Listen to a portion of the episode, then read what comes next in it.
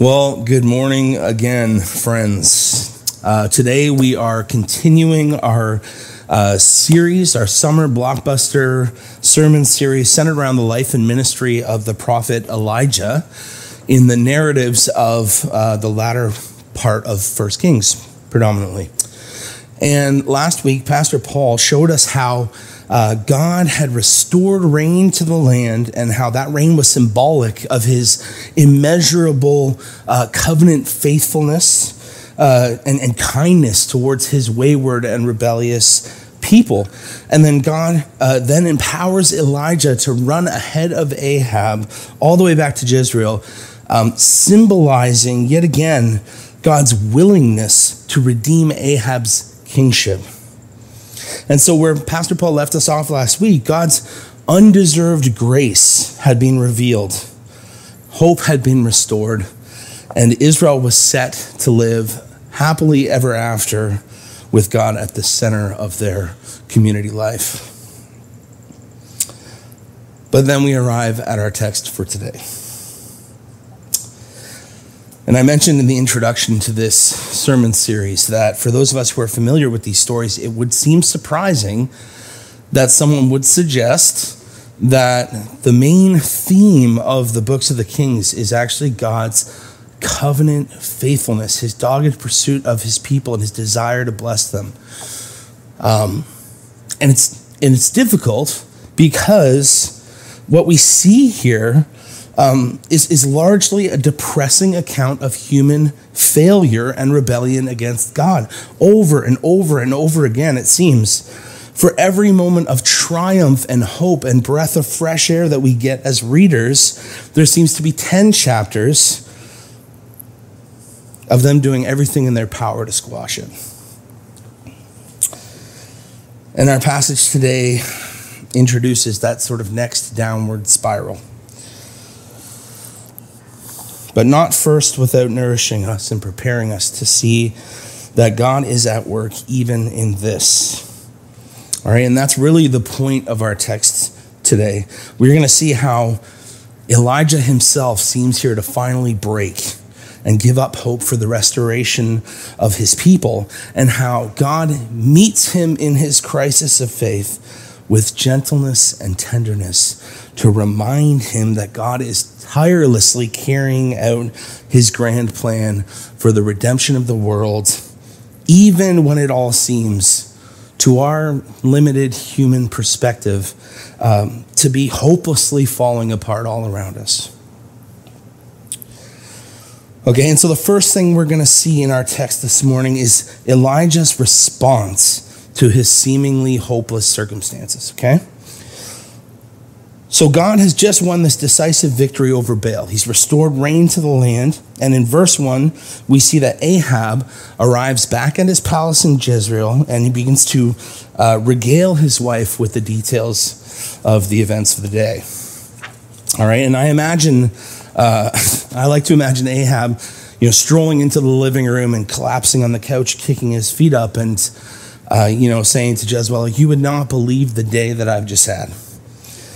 You know, and he proceeds to tell her everything that had happened. And it seems uh, from the text as though he leaves the little detail about the slaughtered prophets until last.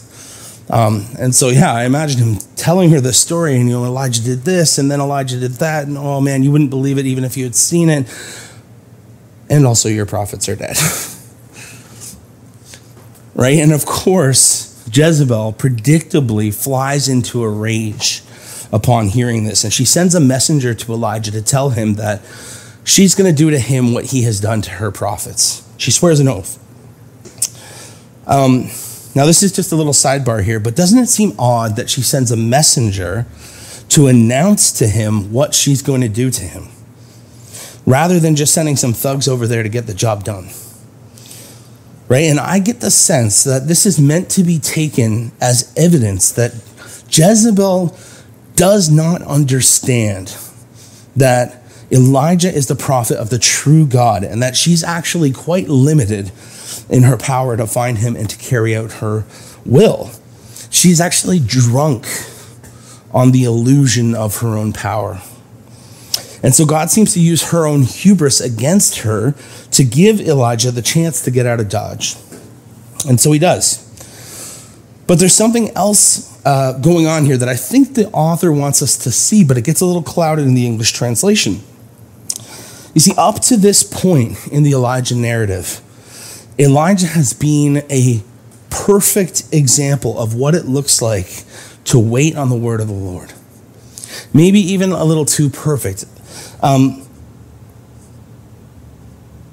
in fact, yeah, sorry, maybe even a little bit too perfect. The fact is, this is the first time I think for many of us that we see we see Elijah act out of fear rather than faith. And for the and for most of us, this is the first time, sorry, that we can actually really relate to this man. He acts out of fear rather than faith here. And so let's consider what we've seen in the narrative so far. 17, verse 2. That's where we started. All right. And so in 17, verse 2, Elijah has just come to Ahab. He's announced that this drought is coming, that there's going to be no more rain, no more dew. And the word of the Lord came to him Depart from here and turn eastward. Hide yourself by the brook Cherith. And then verse 5 So he went and did according to the word of the Lord. And then verse 8 Then the word of the Lord came to him Arise, go to Zarephath, which belongs to Sidon, and dwell there. Verse 10 So he arose and went to Zarephath. And then at the beginning of chapter 18, after many years, the word of the Lord came to Elijah in the third year, saying, Go, show yourself to Ahab, and I will send rain upon the earth. uh, verse 2 So Elijah went to show himself to Ahab. See, the author takes great pains to show us that Elijah never makes a move until the word of the Lord comes to him. Because he is God's prophet, functioning as God's mouthpiece to his people, he must not only speak, but also do only what the word of the Lord commands him. But here, he breaks that pattern. And the author sets it up in such a way that we can see this distortion, right? This time, this time, it's almost as though the word of Jezebel came to Elijah and he arose and ran for his life. Right? The author is signaling to us that something major has changed. Elijah is having a crisis of faith. And I mean, think about it. There's, there's obviously a lot more going on here than simply a threat to his life. He's had plenty of reason to fear for his life every other time God has sent him somewhere. Right? When God told him to present himself to Ahab, uh, after the drought to announce that the rain was going to return. Um, he first meets Obadiah in the wilderness, right? And Obadiah tells him, Ahab has not stopped looking you, for you, rather, for the last three and a half years, trying to kill you. And still he goes ahead and meets Ahab, right? Or, or when God sent him on a long journey to Zarephath in the middle of a famine to be cared for by some destitute foreign widow.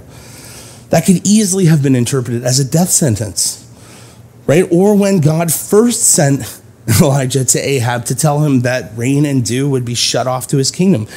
No um, sane person walks up to a king and threatens the well being of his kingdom without um, a healthy awareness that it might not be received very well. Right? And yet, in every one of these instances before, Elijah obeys God unquestionably, despite the risks involved. So, this clearly isn't simply about him fearing for his own life. This is despair setting in. Elijah has realized that as long as Jezebel is pulling the strings in Israel, there can be no hope for restoration at all, at least humanly speaking. And in that moment of realization, Elijah gives up hope that God is, in fact, going to restore his covenant people to himself. And so he throws up his hands and admits defeat. Elijah collapses into the depressing belief that despite all of his hard work and faithfulness, Jezebel and her god Baal have won. And we see in the very next verse that he's throwing in the towel on his ministry entirely because he heads south into Judah right? And he there he dismisses his servant. He says, I'm not going to need you anymore. I no longer require your services. He then continues south, walking for an entire day into the middle of nowhere. He finds a nice tree to curl up under, and he asks God to take his life. He goes to sleep hoping that he never wakes up again. This is a man who has lost all sight of hope. He has forgotten who he has been representing all this time. This is a man who has allowed his present circumstances to drown out the word of God and all of his promises to him. And this is such a relatable human moment. I mean, how often don't we claim to believe in a sovereign God, a God who's in control of all things? But then, you know, as soon as something goes a little bit sideways in our life, or at least doesn't go the way that we think it ought to go, we immediately begin to act as though God is powerless and nowhere to be found. Right? And when we act this way, we are revealing our functional beliefs in that moment. And this is no different than Elijah. So listen to Elijah's words here. He says, and this is verse 4. Um, he says in verse 4, It's enough now, O Lord. Take away my life, for I am no better than my fathers. Elijah has lost sight of the big picture. He has turned inward and is thinking exclusively in self referential terms, rather. All he can see in his present circumstances is his own personal failure. And because of our fallen human nature, fear and despair always threaten to blind us to the big picture. In those moments, our nature tells us that our emotional gut reactions are all the data that we need to consider. But God is speaking too, if you'll listen. And quite frankly, some of his most precious truths in Scripture speak directly into the lowest moments of human experience because God understands us. And this is the second thing that we're going to see in this text. We're going to see God's surprising response to Elijah's crisis of faith. Right? God understands Elijah. And because he understands him, he doesn't rebuke him for his lack of faith, but rather he deals gently and tenderly with him in it. Elijah says, I can't take the failure anymore. Just kill me. And God says, No. You're just tired. You just need to be reminded of who I am. And so he sends an angel to nurse and to nourish Elijah back to health. And notice how he doesn't, right? He doesn't wake Elijah up and rehearse all the promises of Scripture with him. He meets him where he is. He acknowledges his human frailty. He says, You are just a man. I know your weakness, and because of that, I know how hard your circumstances are. Like a loving father dealing with an exasperated or exhausted child, he says, Just eat and rest and everything will look different in the morning. I promise. This is beautiful, personalized fatherly care. And this is one of those rare and precious glimpses into the tenderness of God's heart for his people. And through it, Elijah is strengthened and his trust is renewed. See, he's not there all the way yet. He's not, he hasn't fully bounced back, but he's been strengthened enough to carry on, to take the next step. And notice that the pattern of obedience has been restored here. In verses 7 and 8, and the angel of the Lord came again a second time and touched him and said, Arise and eat, for the journey is too great for you. And he arose and ate and drank and went. All right, so the pattern's been restored the pattern of trust, the pattern of faithful waiting on the word of the Lord. And so God sends him on his way in the strength of that food, the text says, having been physically renewed and restored, he travels 40 days and 40 nights to Horeb to the Mount of God. And for those of you who don't know, Horeb is another name for Sinai. And obviously, this is highly significant because here in our text, Elijah essentially retraces the steps of Israel from the promised land all the way back to their place of origin as God's covenant people to, to meet with God, to counsel with God face to face concerning their future, just as Moses had after the Exodus. And just as we've just seen how God has has physically renewed and restored Elijah under the broom tree. Here we're going to see how God really leans in and spiritually renews him. Verse 9 says, Then there he came to a cave and lodged in it. This is him arriving at Horeb, at the Mount of God. He came to a cave and lodged in it. Behold, the word of the Lord came to him and said, What are you doing here, Elijah?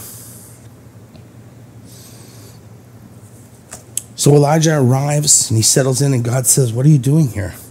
And this isn't, Hey, Elijah, you, you're not supposed to be here. Aren't you supposed to be back in Jezreel? What are you doing here? It's more as though God has been waiting for him as someone awaits the arrival of a friend for a visit. And when he arrives, God welcomes him in and says, Let's talk. What, what's been eating you, Elijah? Verse 10 Elijah brings his complaint. He said, I have been very jealous for the Lord, the Lord, the God of hosts, rather. For the people of Israel have forsaken your covenant, thrown down your altars, killed your prophets with the sword, and I, even I only, am left, and they seek my life to take it away. Elijah is frantic still. He said, What is going on, Lord? How could this possibly be a part of your plan to redeem your people? This doesn't make any sense. What have you been doing with me all this time? God doesn't answer, really. He simply says, Let me show you something, Elijah. Verse 11 and 12. Sorry. And he said, Go out and stand on the mount before the Lord. And behold, the Lord passed by, and a great and strong wind tore the mountains and broke in pieces the rocks before the Lord. But the Lord was not in the wind. And after the wind, an earthquake, but the Lord was not in the earthquake. And after the, the earthquake, rather, a fire, but the Lord was not in the fire. See, so Elijah stands sheltered in this cave in the Mount of God, and the Lord passes by, and there's a gale force wind that rips across the face of the mountain so strong that it tears the mountain, it says, and, and it hurls broken chunks of rock against it, smashing it. Right? So this is a terrifying image, but the Lord was not in the wind. Then an earthquake shakes the very foundations of the mountain, right? It begins to shift and heave underneath Elijah's feet. But again, the Lord was not in the mountain. And by the way, during an earthquake, I mean, you do not want to be in a cave, right? Like, that's terrifying. Um, then, fire again falls from heaven, as it did in the last chapter on, on the, the substitute altar, right? Fire falls from heaven, and the whole mountain erupts into flame, and still the Lord is not in it. Now, all of these wind, earthquake, fire, uh, these natural sort of uh, phenomenon are, are common theophanies, and particularly in the Old Testament, right? They are ways in which God usually announces the arrival of his holy presence on the scene somewhere. They are great and they are terrifying, but Elijah recognized that God is not in them. He controls them he uses them. They are most definitely at his disposal, but he is not most fundamentally identified with them. And this is a shift in, in, in Hebrew understanding of God. This is, it's, it's much more significant to Elijah than it would be to you or I. All right. Then, verse 12b after the fire, the sound of a low whisper. Now, scholars have often debated how to interpret these three Hebrew words here. But the gist of them is that there was some sort of a faint, barely detectable voice in the calm after the storm. One, one scholar suggests this interpretation. He says it was a vibrant silence, pulsating, full of energy, alive, right? You know, when I was writing this, I couldn't stop singing Simon and Garfunkel's song, The Sound of Silence. That's all I kept thinking of when I was reading this. Um, but whatever the sound or lack of sound was, Elijah recognized immediately that God was present in this. 13. And when Elijah heard it, he wrapped his face in his cloak and went out and stood at the entrance of the cave. He covers his face like Moses. So, for those of you who don't know, Moses went through a very, very similar um, experience at Mount Sinai. He also asked God to show him his glory, and uh, God put him in a cave and said, I'm going to have to put my hand over the cave because if you see my face, you will surely die. No man can see me and live, he says.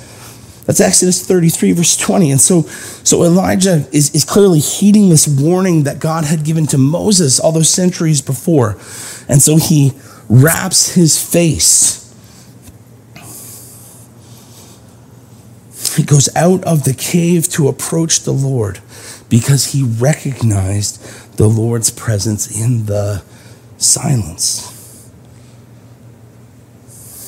And you see what Elijah needed to know most at this moment in his life, and the point that God is making to him in this is this. In the midst of all the chaos and noise and danger of life, though I may not be at work the way you think I should be. And even though you may barely be able to detect it sometimes, wherever my word is, there I am present and active. That's what God is teaching him. And this is emphasized by the use of a common Hebrew literary device here because we see immediately following that. Um, that lesson, if you want to call it that, that, that display, um, both God's question and Elijah's answers are repeated word for word. Right? The same, the same question, the same answer, before and after. All right, this is called, in, in Hebrew literature, it's called inclusio.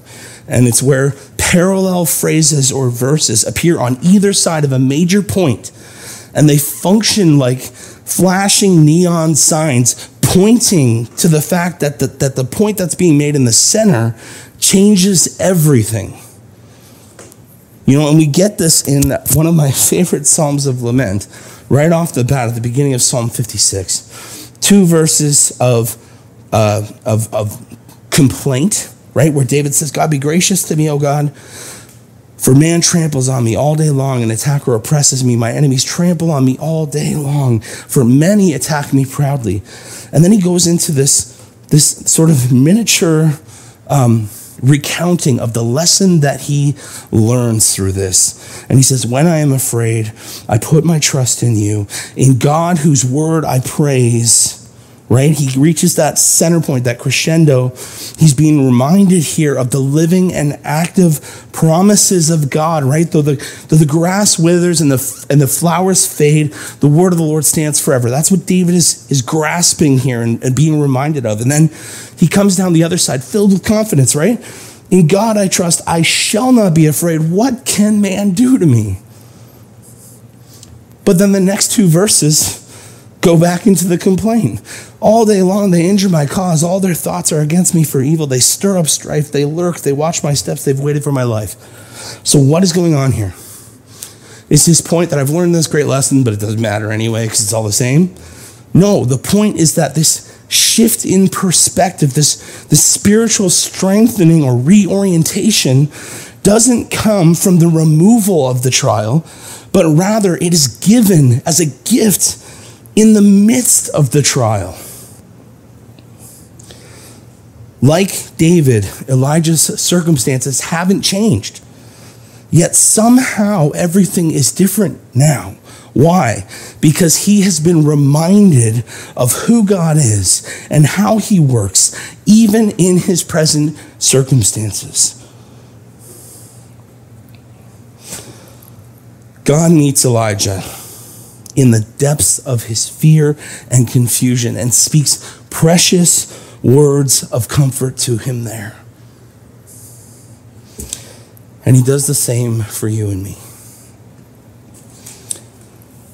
He speaks to us in the darkest nights of the soul, right in the valley of the shadow of death, when our fear and our despair scream loudest and threaten to drown him out.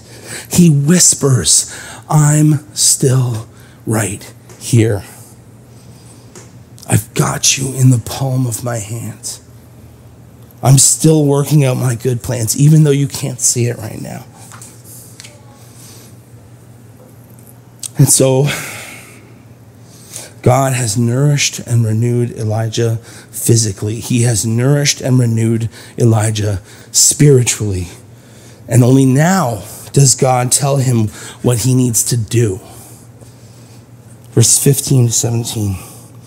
And the Lord said to him, Go, return on your way to the wilderness of Damascus, and when you arrive, you shall anoint Hazael to be king over Syria, and Jehu the son of Nimshi you shall anoint to be king over Israel, and Elisha the son of Shaphat of Abel Meholah you shall anoint to be the prophet in your place.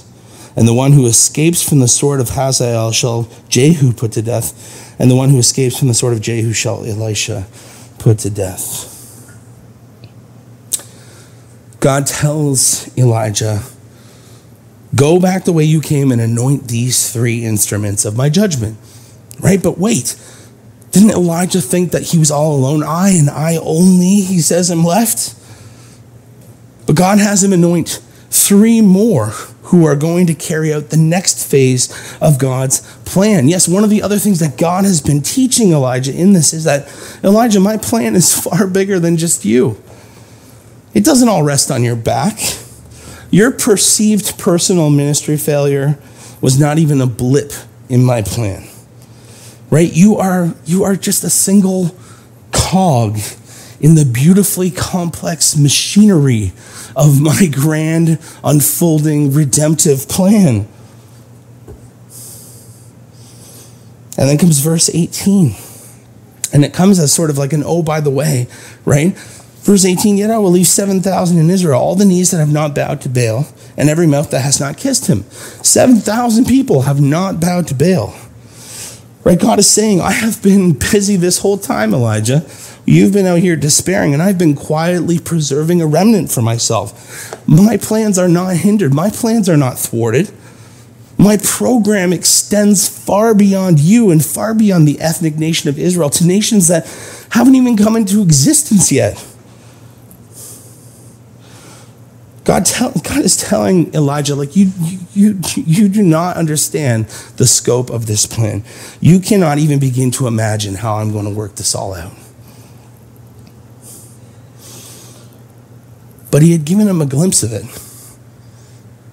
at the mountain. But Elijah doesn't get it. He, he, he can't imagine how this is all going to work out, but you and I can. All right? We know where this is all headed. Unlike Elijah, we live on the other side of the cross, right? And we have seen the Word of God made flesh. We have seen how Jesus is the high priest who is able to sympathize with us in our weakness. We have seen how he calls those who are weary and burdened to find rest in him. We have seen how he weeps with those who weeps and comforts the afflicted. We have seen how he's hidden us away in himself, like Elijah being sheltered in the cave at the mount of the Lord. You see, Elijah's despair was because, as, uh, sorry, Elijah's despair was because he thought there was no possible way for God not to pour his judgment out on his people without utterly destroying them. He didn't fully yet understand what God was showing him that day at Sinai. But God was showing him that he himself was going to take the consuming fire of his just wrath for our sins on himself. He was going to get torn apart like the mountain by the wind. He was going to be the one crushed and broken so that we could be made whole. Jesus is the solid rock that we get to stand on so that we cannot be shaken by the earthquakes of life's deepest worries. Because of Jesus, we get the gentle, soft whispers of God's fatherly comfort in our moments of crisis. Because they were His, and He gave them up for us. Because of Him, there's no situation in your life that is ultimately without hope. Because of Him, there is no failure in your life that can separate you from the tender love of the Heavenly Father. He speaks His words of comfort and peace to you in the midst of it all. Do you hear them? Let's pray.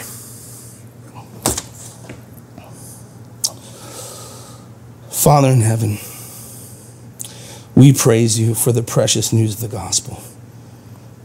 Thank you, Jesus, for being our rock, for being our mountain.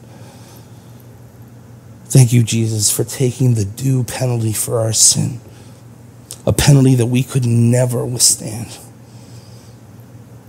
Thank you that in you we can never be shaken or crushed or broken or separated from God. In your precious and perfect name we pray. Amen.